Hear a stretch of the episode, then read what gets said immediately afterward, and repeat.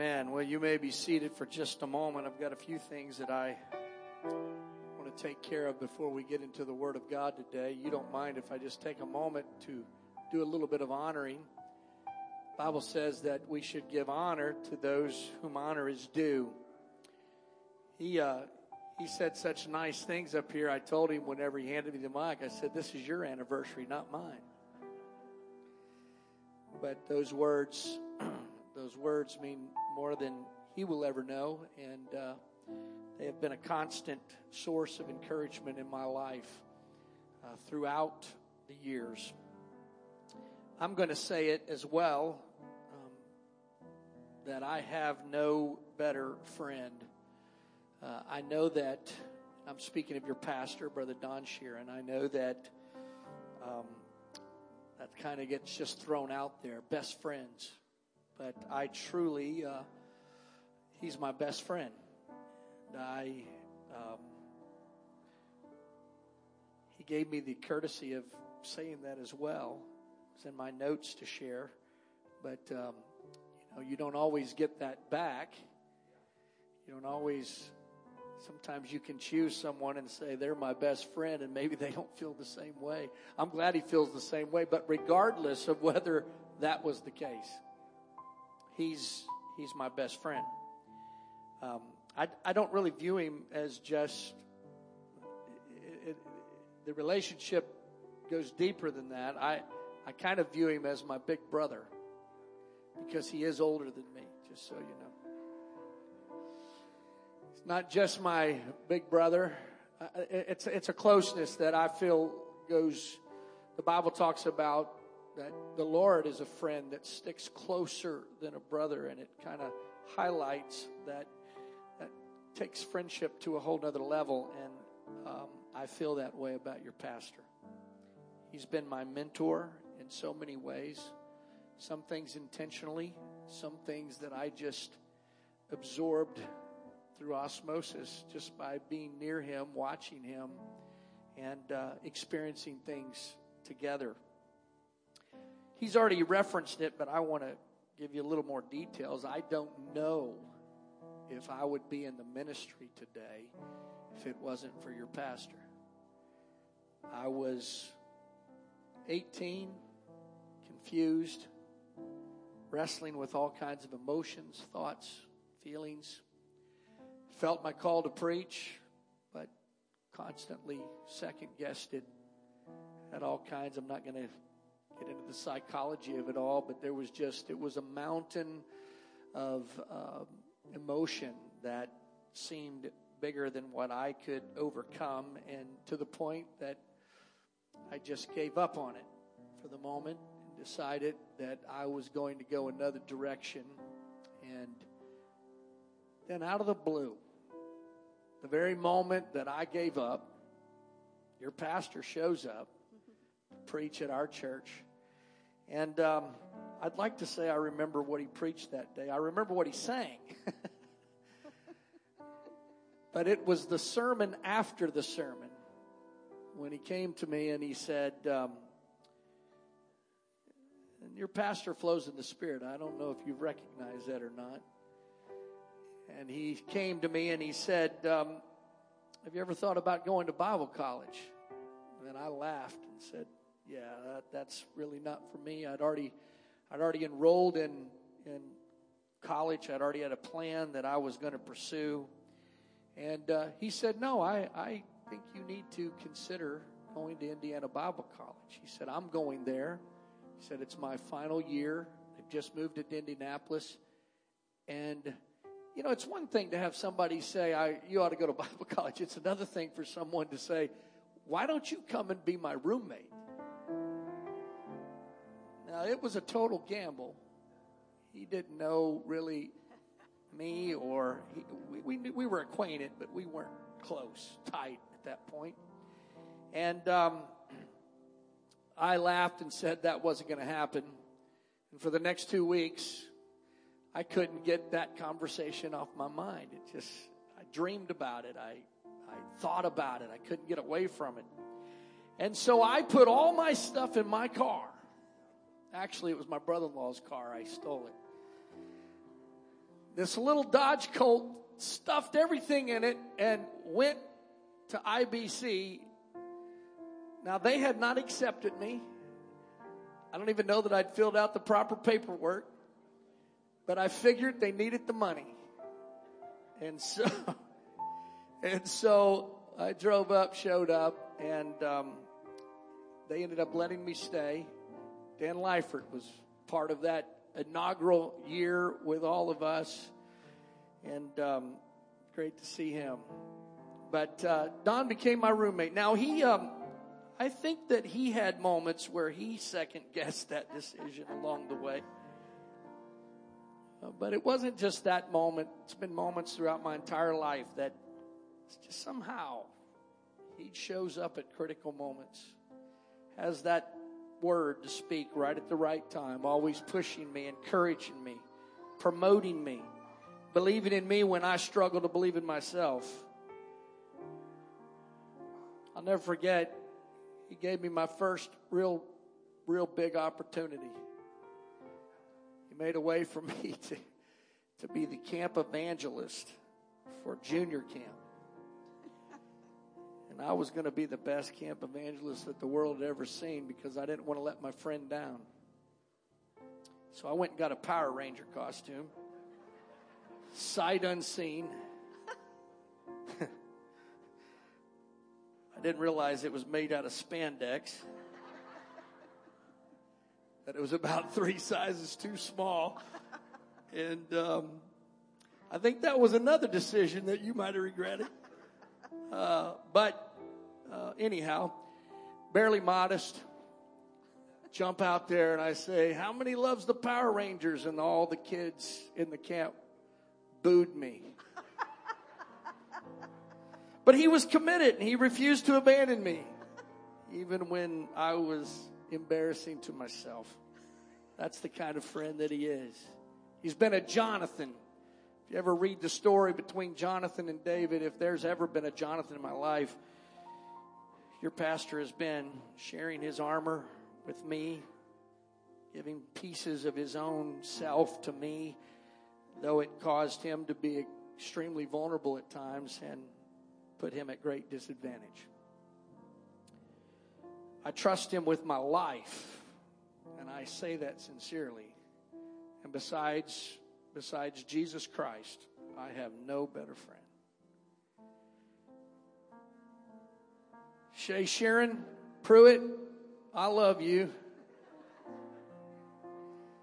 And your husband. That was my famous quote whenever we had to all become televangelists because of COVID. And I came to the realization that I was the worst televangelist in the world. I had, an, I had more equipment in my front room than Fox News. Just couldn't get anything to work. So we were always back to the iPhone, stuck on a popcorn box, tape there, while the tape started letting go. And as I was trying to preach, I kept having to scoot down. Tried to make it a little bit, you know, better as people came online trying to holler out to, that was a disaster. But it came across Shay Pruitt, and I said, Oh, it's great. Shay Pruitt's joined us. I love Shay Pruitt. I realized I'm broadcasting that to the entire world, and so I quickly threw in, and I love her husband too.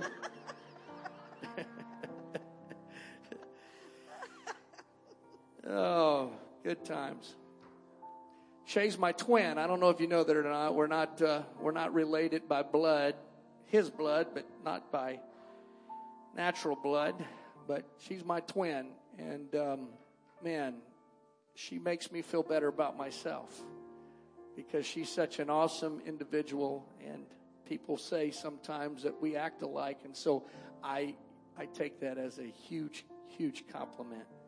She's a much better example of me than I am. But she's a wonderful I love I love her sing. Wasn't that awesome what she just did? I could sit and listen to Shay sing forever. But the thing that I love about her the most is the fact she just is crazy in love with people. She loves people. And um, I, I appreciate that so much. Tess, Emma, and Abby, Wow. What's awesome, awesome young ladies. And um, I've watched these girls grow. You, you guys did well. They're totally committed to the kingdom.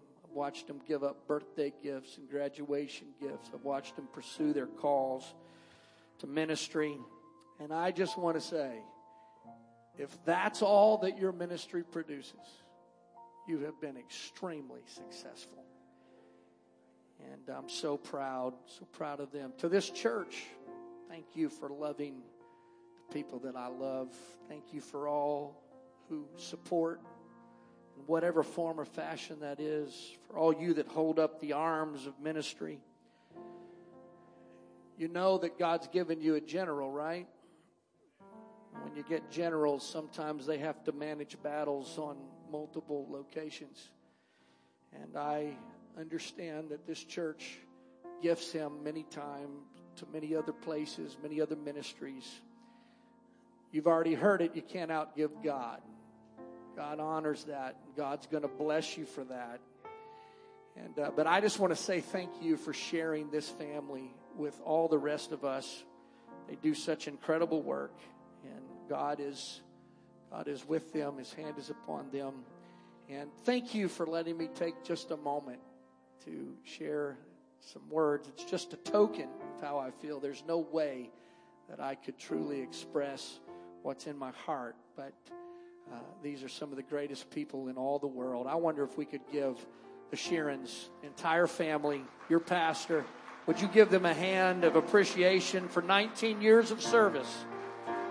For all that they've done here for the kingdom, a lot to celebrate, a lot that God has done.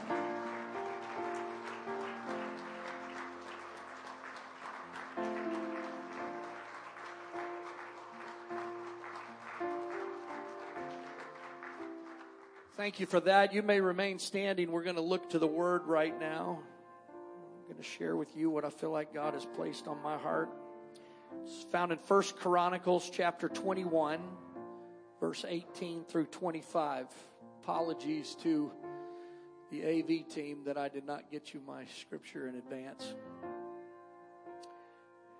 They don't ever get it at home either, so First Chronicles chapter 21 verse 18 through 25. Then the angel of the Lord commanded Gad, prophet, to say to David, this is King David, that David should go up and set up an altar unto the Lord in the threshing floor of Ornan the Jebusite. And David went up at the saying of Gad, which he spake in the name of the Lord. It's a word from God. And Ornan turned back and saw the angel, and his four sons with him hid themselves. He's talking about the angel of death. Now Ornan was threshing wheat, and as David came to Ornan, Ornan looked and saw David and went out of the threshing floor and bowed himself to David with his face to the ground. Then David said to Ornan, Grant me the place of this threshing floor, that I may build an altar therein unto the Lord. Thou shalt grant it me for the full price, that the plague may be stayed from the people. And Ornan said unto David, Take it to thee, let my lord the king do that which is good in his eyes. Lo, I give thee the oxen also for burnt offerings, and the threshing instruments for wood, and the wheat for the meat offering. I give it all. And King David said to Ornan, Nay, but I will verily buy it for the full price. For I will not take that which is thine for the Lord, nor offer burnt offerings without cost. A parallel passage also recorded, this story is recorded in 2 Samuel 24. I want to read how it's recorded there. Verse 25. So David gave to Ornan, or, or I'm sorry, I'm sorry, not 25, 24. Neither will I offer burnt offerings unto the Lord my God of that which doth cost me nothing. David says, I want to know the full price, and I will not offer to God anything that costs me nothing. So now going back Been confusing here, I know. Verse 25 of the original text. So David gave to Ornan for the place 600 shekels of gold by weight. So this is what I want to talk about just for a few moments today is so what's it worth? So what's it worth?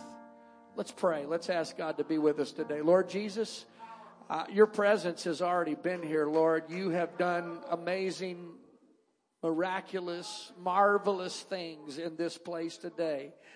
I felt it, Lord. I could see you at work. But I pray now that as I stand in this pulpit to minister your word, that I would do it, Lord, as you intended it to be spoken. Let me not be a hindrance. I pray, God, that it would be more than just a sermon, but let it be your words, your message to this people. And I pray, God, that we would all be encouraged, that we would all be challenged, and that we would all hear what you are saying to the church. In Jesus' name we pray. And everybody said, In Jesus' name. Amen. Thank you so much for your patience and for your standing. You may be seated. Let me give you just a little context to uh, what we have just read. The circumstances that are associated with the scripture is what gives great value to our story and also to David's actions. Israel is in the middle of a plague that was spawned by David's disobedience. It had been initiated by sin, and sin always brings with it death and destruction. The angel of death is literally moving throughout the land, and good men are dying, and children are being killed. Funerals have been scheduled all over uh, the community as the angel moves throughout the land, leaving in its wake weeping and, and mourning and sorrow. Let me just stop long enough to say this. Sin always affects more than just the perpetrator. You don't sin unto yourself ever. It affects everything and everyone around you. Innocent people always get hurt when individuals sin. The Bible gives us this principle in Romans chapter 5 when it says, by one man sin entered into the world and death by sin, so that death was passed on all men. When David sinned, it didn't just affect himself, but everything and everybody that he was associated and connected with. And since he was the king, it touched his kingdom. You understand that principle, I'm sure.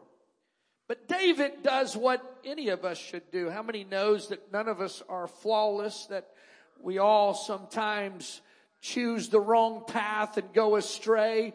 But the answer is always repentance. David repents. He begins to call out to God. He acknowledges his sin. He realizes that the pestilence, this pandemic, if you will, this plague is, is the, it's the result of his actions. And, and the Bible tells us that 70,000 people have died. So as the angel begins to approach Jerusalem, the angel of death to destroy, David sees him with his sword drawn and his hand stretched out towards that city. And David and all of the elders of Israel, the Bible says, fall on their faces and they begin to repent and ask God for mercy. And God says, enough. And the angel of death is stopped in his tracks.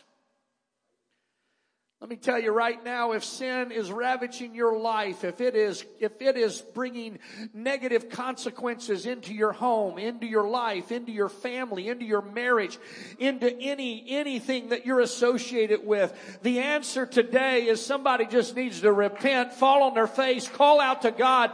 And our God who is merciful and our God who is great in mercy will stop the plague in your life.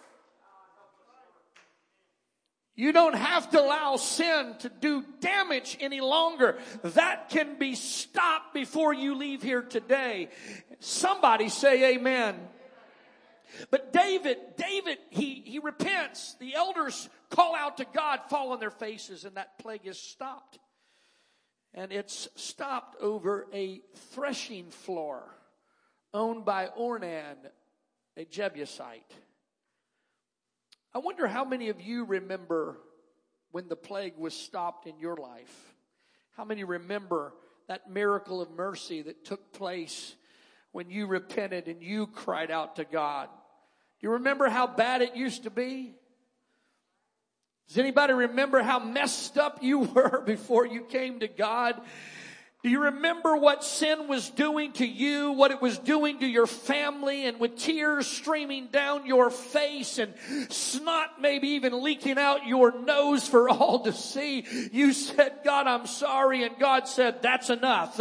Because a broken and a contrite heart, God will never despise. I'm thankful that He stopped the plague of sin in my life that was destroying me. I'm so thankful that I can say that He saved me. Hallelujah. He healed me.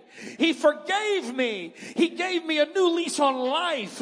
He turned my mourning into dancing. You sang about it today. He turned my sorrow into joy. He gave me life, but not just life. He gave me life more abundantly.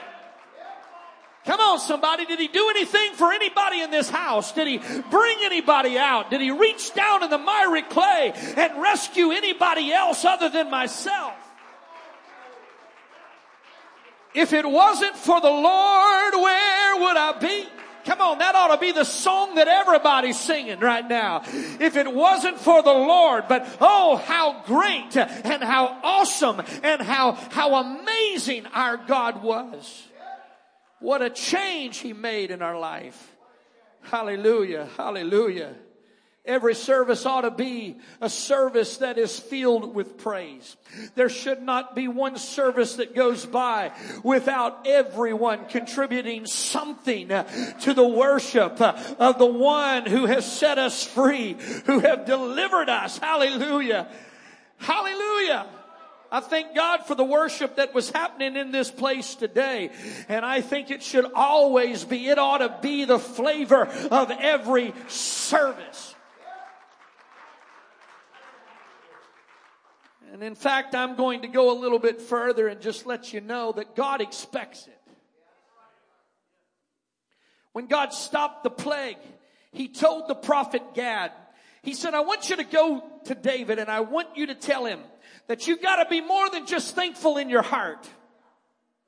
I expect a public worship service. He said, David, you go down to Ornan's threshing floor where it stopped and you, you go to that place and build an altar and have a worship service because I expect public praise for what I have done. You can't just sit in your little palace and in private meditation and, and, and give thanksgiving in your heart. Don't just sit there in silence or quiet reserve and stoic dignity. If I hadn't stopped this plague, you wouldn't have a throne to sit on. You wouldn't have a palace to live in. If I hadn't been merciful, you wouldn't have breath in your body. They'd be digging your grave and your children's grave and having your funerals. And so I expect public worship and I expect public praise.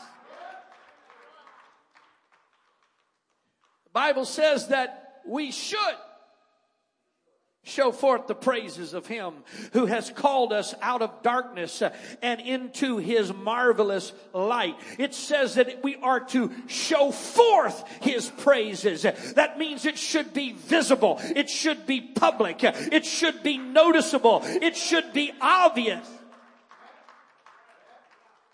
It shouldn't just happen here. It ought to be praise that you take with you everywhere you go. In fact, you couldn't keep, you couldn't, you could not. This place would be filled with people if people would just begin to say, you know what, I'm going to start giving public praise for what God has done. I'm not just going to keep it to myself any longer. It's got to show forth the praises of Him who has called us out of darkness it's not something we just do in our hearts. It's something we do with our hands. It's something that we do with our feet. It's something we do with our voices and with instruments. And, and it's not something we do just when we feel like it. It's what we are instructed to do at all times. David said, I will bless the Lord at all times. His praise will continually be in my mouth. My soul shall make its boast in the Lord. The humble will hear it and they will be glad. Oh, magnify the Lord with me and let us exalt his name together.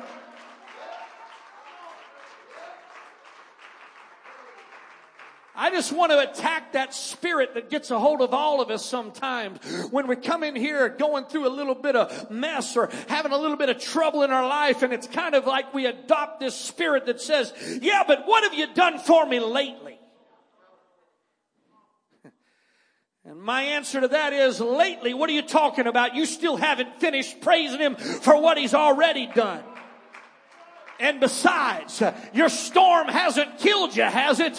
You're here, aren't you? You're, come on somebody. You're still breathing, aren't you? If the enemy had got his way, you'd have never made it here today. If he'd got his choice, uh, then you wouldn't have even been allowed to come into the presence of the Lord. So I think that I'm just going to put my trouble aside for a moment. I think I'll just put my current circumstance uh, behind me for just a second. And I think I'm just going to praise him because he's been too good for me to be silent. He's been too good for me not to acknowledge Hallelujah. All of his wonderful blessings in my life. Sometimes in middle of services, when God's Spirit is breaking out, you can see it begin to happen. It becomes visible. It becomes obvious. It becomes audible. You see people begin to move and I can see a couple folk just sitting back.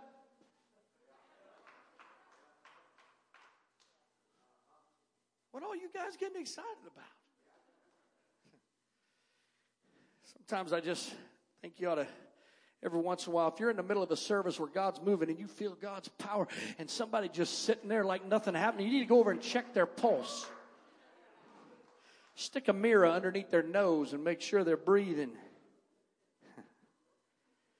Come on, somebody. We don't have, we don't have the right to sit out or just be an observer. He said, let everything that hath breath praise ye the Lord. My goodness, don't, don't you become just that corpse that somebody dropped off at church and propped up on a pew. When we come together, we ought to be, we ought to be in one mind and one accord. We ought to be lifting our voice. We ought to be clapping our hands. Come on, somebody. He's good enough. He's good enough to get my opinion today. I'm going to add my opinion. I'm going to join the choir. I might be in the pew, but while the choir's singing, I'm going to be singing with them. Because the Lord is great and he is greatly to be praised. Hallelujah. Praise God. David tells us exactly how we should be having church in Psalms chapter 150. First of all, he starts by telling us where we ought to praise the Lord. Praise God in the sanctuary. Anybody in the sanctuary?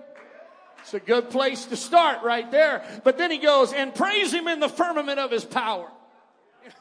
He's talking about the universe. You living in the universe? Basically, there's no place where you shouldn't praise him, but he is very specific. That at the very least, when you get in the sanctuary, you ought to be praising him. Then he tells us why we are to praise him. Praise him for his mighty acts. Praise him according to his excellent greatness. Wow. He didn't only just tell us why we should praise him, he told us to what degree we should praise him. According to his excellent greatness. Did you know that your, your praise reflects your opinion? If he's great, he ought to be greatly praised. And David says, You praise him according to his excellent greatness. However, he's been, to whatever degree he's been great, then that's the level of praise you ought to give. I don't know about you, but when I read that scripture, I get convicted service after service because I realize, oh my goodness, uh, I didn't do, I didn't do my job. Uh, I, I didn't get it to the level that I needed to be. Somebody said, well, there's no way you can praise him enough. Yeah, but that doesn't mean you shouldn't try. That doesn't mean you ought to not give a good effort.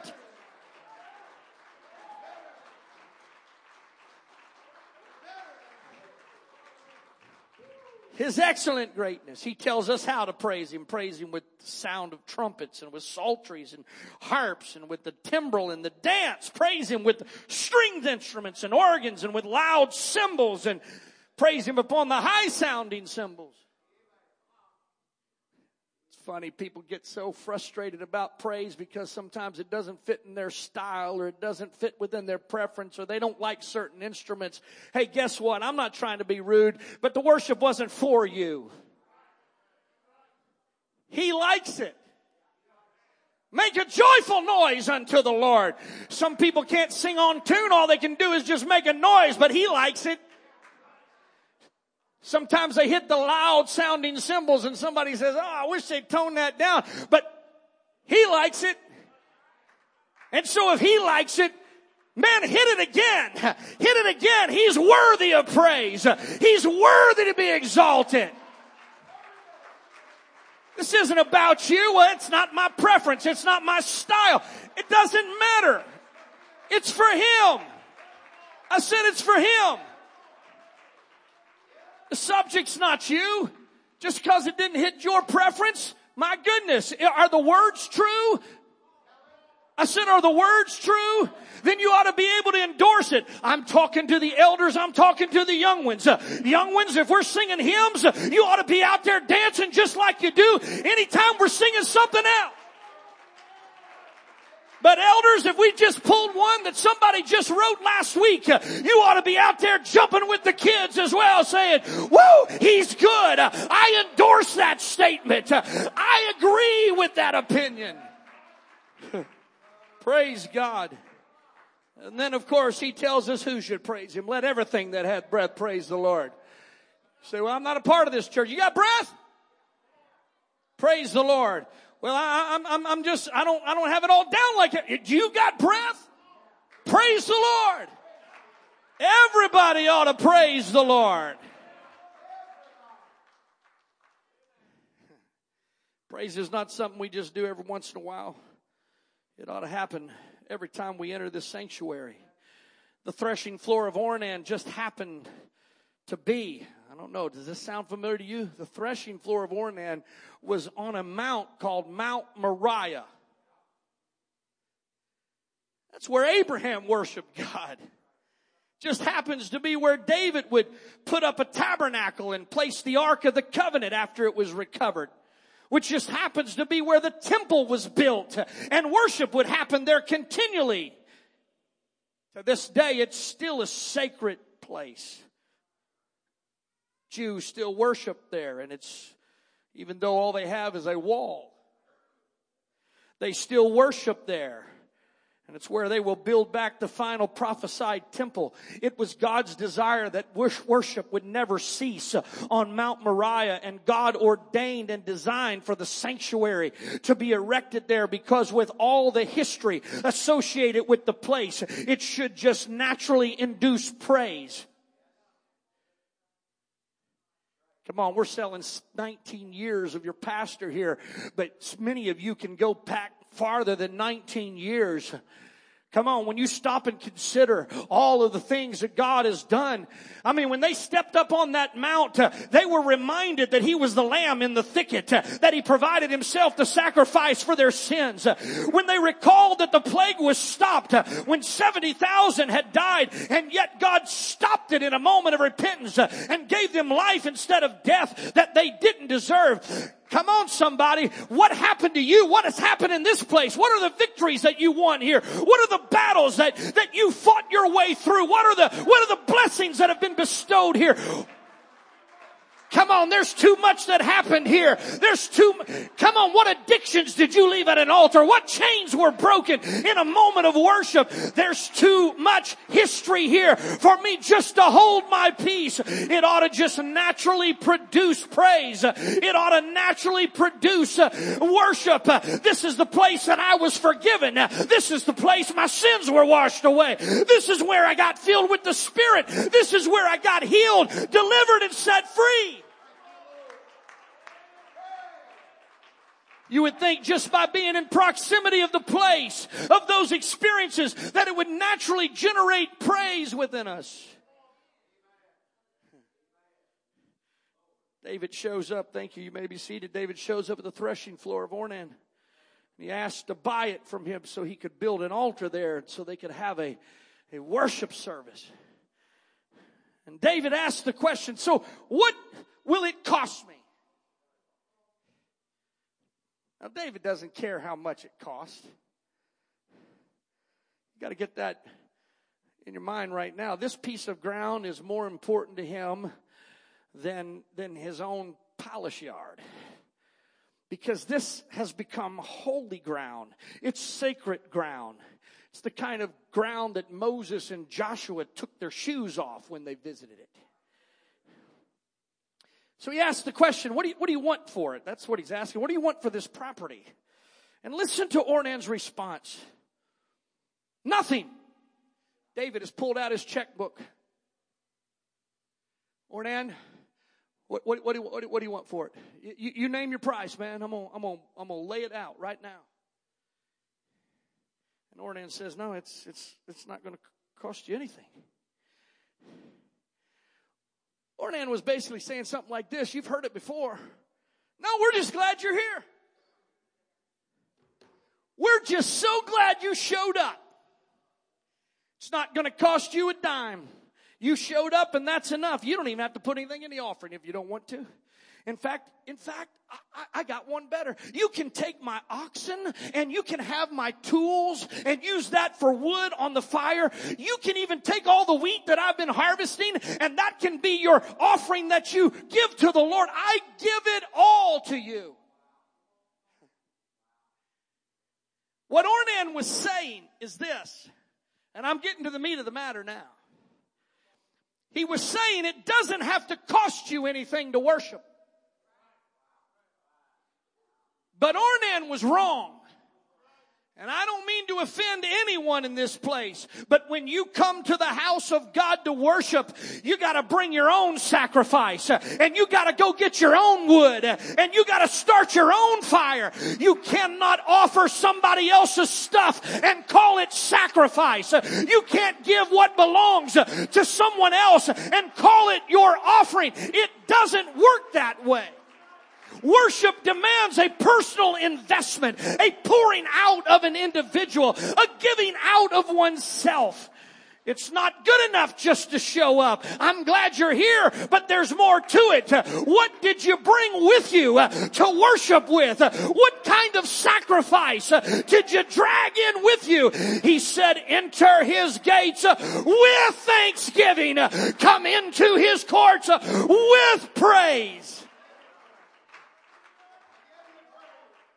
God is not impressed that we got all dressed up today and came to church acting like somehow we were doing God a favor. What did you bring with you? What did you come prepared to offer? Hebrews says, let us offer the sacrifice of praise to God continually. That is the fruit of our lips, giving thanks to his name. He goes on to say, I beseech you therefore, brethren in Romans, by the mercies of God, that you present your bodies a living sacrifice, holy, acceptable unto God, which is your reasonable service. We should be presenting ourselves and it's our reasonable service. The truth of the matter is most of us, including myself, would have accepted Ornan's offer. Most of us would have said, thanks. Man, what a blessing. This is awesome. You mean I can just show up and it won't cost me anything? David, David said, no, no, no, no. No way, no how. I cannot offer to God anything that costs me nothing. If it doesn't cost me something, it's just somebody else's gift. If it costs me nothing, it is still somebody else's offering. And I'm afraid, I'm afraid too often we're just content to show up and we're just here to worship on somebody else's sacrifice. The praise team has prepared, the musicians have practiced, the service has been planned, the prayers have been spoken. And we want to just show up and call it sacrifice. Oh Lord, I really went out, all out today. I drove across the street, got came to the house of the Lord. It's a sacrifice. We got to stop thinking that coming to the house of the Lord is a sacrifice. This is your greatest privilege on the planet right here. That we're getting to come and be in the presence of the Lord. Listen to me, until it becomes personal with you, it's just somebody else's gift. Oh, I'm, I'm happy for all that stuff and I don't want him to ever stop it. It helps us. It enhances it. It encourages us. But listen, it can't be just something that you observe or you sit back and just be entertained by. It's something you've got to engage in. It's something you've got to connect with. It's something that you've got to, that you've got to become a part of, a participant of. Just watching someone else praise or listen to someone else sing doesn't qualify as worship. David said, no thanks, Ornan.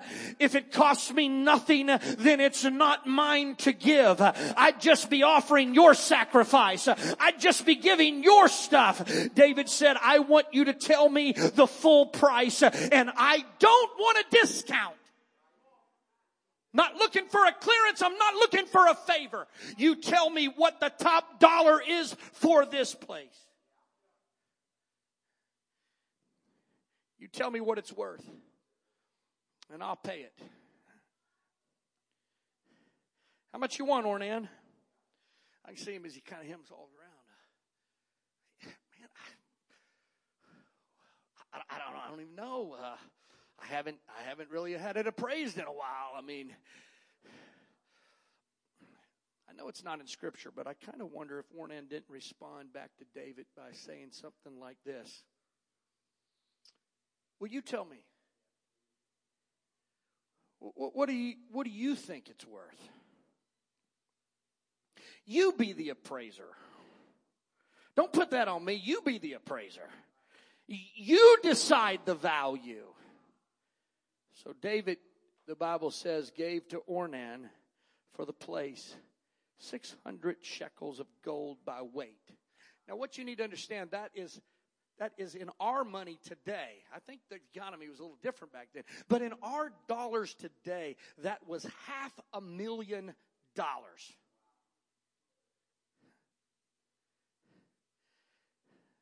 First Kings tells us that the temple that Solomon built for the Lord was 60 cubits long, 20 feet wide, 20 cubits wide, and 30 cubits high. That is about 90 feet long by 30 feet wide and 45 feet high. One acre, one acre is 43,560 square feet. The temple, that space that we're talking about, was 2,700 square feet. You could fit 16 temples within the space of one acre not counting the outer court. So David wrote a check for half a million dollars for a fraction of an acre because in light of what had just transpired there, that is what he felt it was worth. So now you tell me. So what's it worth? You see, freedom from obligation always reveals the true, the true thoughts of the heart. You tell me what it's worth. You, you, you, you tell me what you, you appraise it. Forced worship is not worship. I said forced worship is not worship. Come on, you tell me, service leader. You tell me what I need to pay for it. How many times I got to clap my hands today? Just tell me. Everybody clap. Okay, let's let's clap our hands. That, that's that's what we're going to pay. Hey, hey, everybody, lift your hand. Yeah. Okay, okay. If that's what you're praising it for, Hey, why don't somebody get out in the aisle? Whoa, whoa, whoa. You're kind of overcharging, aren't you now? But some of you,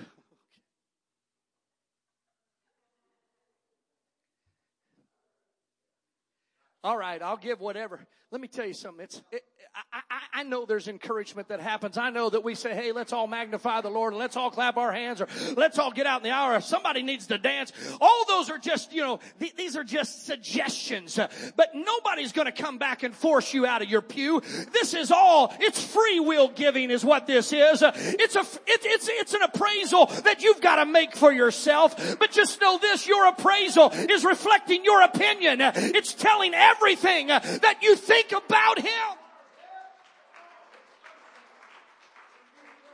So now when they get up and sing, hey, let's all worship the Lord. Well, how much do you want me to worship? I'm sorry. I'm not going to appraise it for you. You're going to have to appraise it yourself. You're going to have to decide yourself. How good is He? How good has He been?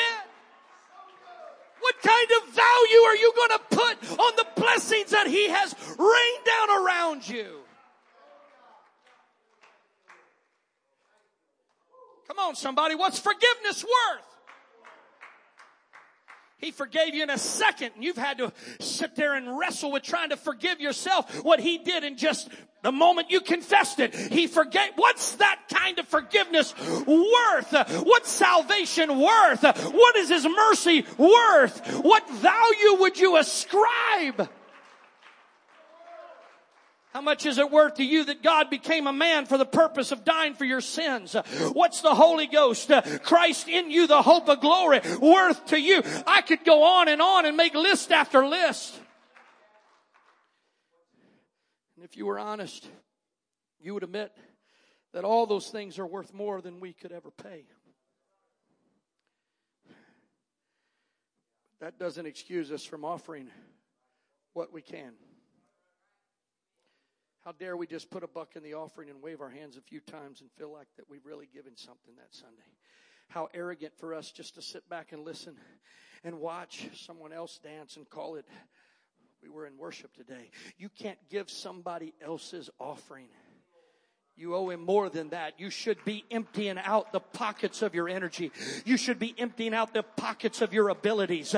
You should be emptying out the pockets of praise. You should be praising him with all your heart, with all your soul, with all your might, with all your strength. Cannot sit there on our hands and those that do that, it makes me want to ask the question, and sometimes it's me. I got to ask myself. So, what's it really worth to you, Chuck? I don't feel like it. I'm tired. I don't feel good. I don't. So and so's over there worshiping, and I can't stand them right now. Whatever it is, I gotta. I gotta talk to myself. I gotta talk to my soul. Come on, Chuck. What's salvation worth? What's, what's Calvary worth? What's, what's his love that's unconditional worth? What's unspeakable joy worth? What's peace that passes understanding worth to you? You don't even deserve to have been allowed to show up. You don't even deserve to be. Come on, somebody. David talked to himself. He said, Bless the Lord, O my soul, and all that is within me. Bless his name. Bless the Lord, oh my soul. And don't you dare forget his benefits. He forgives me of all my iniquities. He forgives me of all my sins. He heals me of my disease. Somebody needs to talk to themselves before we leave here today and say, wait a minute, I know we had worship service, but I don't think we did it right. I think he deserves a little bit more. And here's the thing, when you get in his presence, uh, then you can't outgive God. The more you give, the more he gives in return. Somebody's just a good worship service away from their miracle. Somebody's just a good moment of worship away from your victory, from your healing. Now I know the argument. I know, I know what some are going to say right now. Now, now wait a minute. You're up there trying to tell me that I got to act like you or I got to act like somebody. No, I'm not. I'm saying whatever's within you. If your personality isn't loud and boisterous like mine, if you've never jumped up on a pew like I'm on a pew right now, then I don't expect you to jump on a pew. But if you do it out there, you ought to do it in here. If there's anything that causes your emotion to cause your voice to rise, then your voice ought to rise in here. If you clap for things out there, you ought to be clapping for things in here. If you dance out there, you ought to dance in here.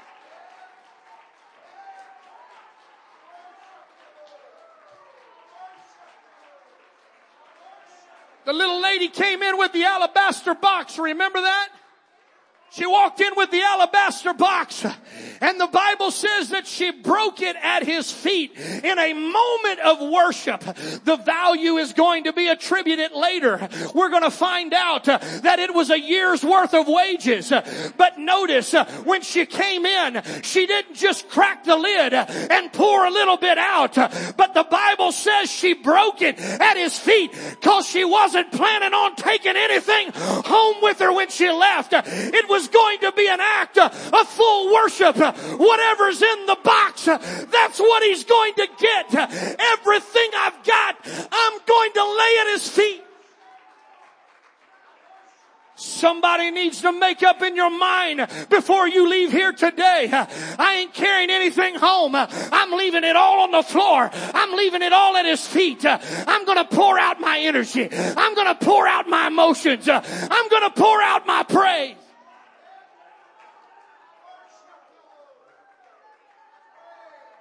Praise is an act of our will. Some of you sitting around waiting and saying, well, when I feel it, I'll do it. No, no, no. He's worthy whether you feel it or not. Uh, he's worthy whether you feel anything or not. Uh, I will bless the Lord. Uh, I will. I'm going to choose to do it. I've already made up my mind. I'm going to offer a sacrifice of praise.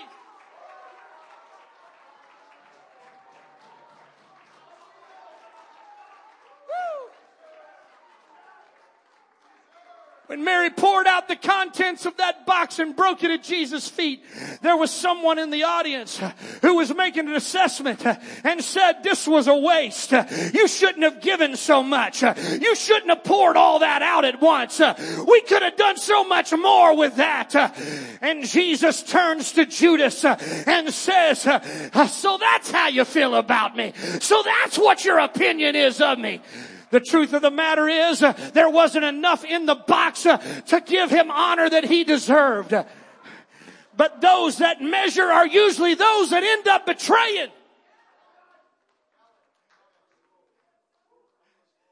And you got to make up in your mind right now, I'm going to be a praiser. I'm going to be a worshiper. That's what it said. That was known of her forever. Jesus said, wherever this gospel is preached, it'll be remembered of her that she was a worshiper and the Father seeketh such to worship Him. He's looking for true worshipers, not just those that just give little elements or little portions of themselves, but those who wholly pour themselves out and say, Lord, I'm gonna give you everything. I will bless the Lord, oh my soul, and all that is within me. What's in you? What, what, what have you have, what, what have you not poured out yet? What is there to offer, but you just haven't decided to give it yet? What more can you give right now in a moment of worship?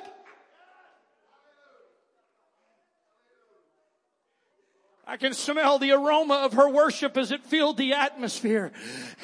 As she poured out that ointment and that oil, as it, as that perfume filled the air. Let me tell you something, God wants this place to be filled with a, with, the environment can change in just a moment. Everything can shift in just a moment. If we would just begin to build a throne of praise for Him to sit upon. Judas, you don't feel I'm worth that expensive of a gift. But I don't want to be one of those who take for granted what God has done for me and I don't want to sell out because I didn't understand the value of what God has done in my life.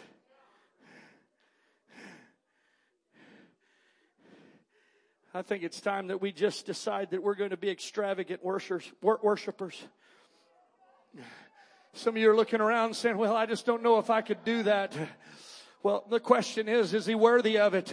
I'm not even asking you to do something that's outside of your personality, but, but why don't you engage your entire personality right now into just pr- all my heart, all my soul, all my strength, everything that is within me.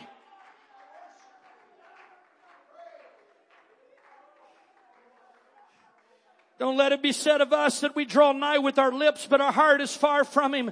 Don't let it be said that we just give tokens of our appreciation and affections as mere bribes to, to try to just throw the service leader off our back or, or, or, or make people feel like uh, that I paid my part. Uh, on the contrary, you gotta make an appraisal today. You gotta make a choice today. You gotta survey everything that God's done in your life. Uh, come on, I'm not talking about just what He did in the last 24 hours. Uh, I need you to go back. Uh, he put my marriage back together. He gave me hope whenever I was hopeless. Uh, he broke that addiction that was bankrupting me and was destroying my health. Uh, he gave me back uh, my strength uh, when I was so weak. He carried me through that storm.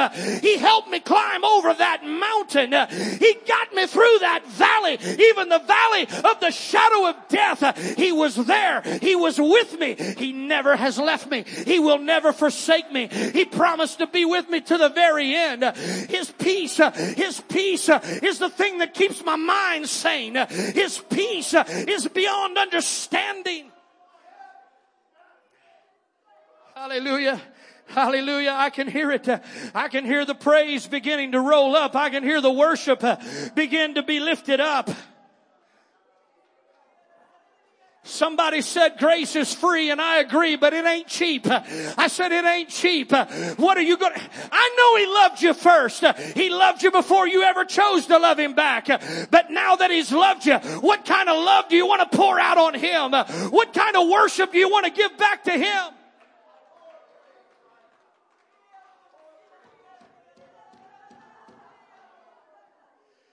I want to just mention one more thing as they continue to worship. Don't stop.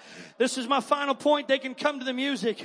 But how do you think God feels when we're constantly haggling over the cost of devotion when He paid it all for our redemption? So what's it worth to you? We go try to find separation on a clearance rack when we're constantly saying, come on, pastor, do, do, do we really have to do that? Do, do, you really think that pleases him? My goodness, if there is even an inkling in your mind that it might please him, your heart ought to automatically be, your, your hands ought to be opened and your heart automatically should be rejoicing in the fact that possibly I've found another way to express my appreciation for everything that he's done for me.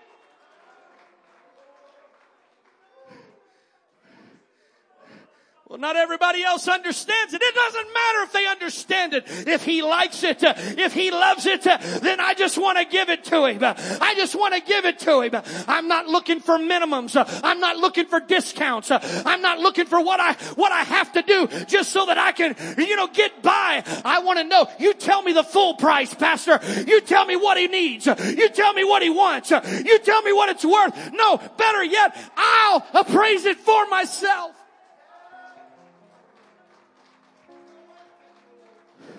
When I think about the Lord and how He saved me, how He raised me, how He filled me with the Holy Ghost, oh, it makes me want to shout. It makes me want to shout hallelujah. It makes me want to dance in the spirit. It makes me want to lift my hands even though everybody else is watching. It makes me want to shout out some kind of praise.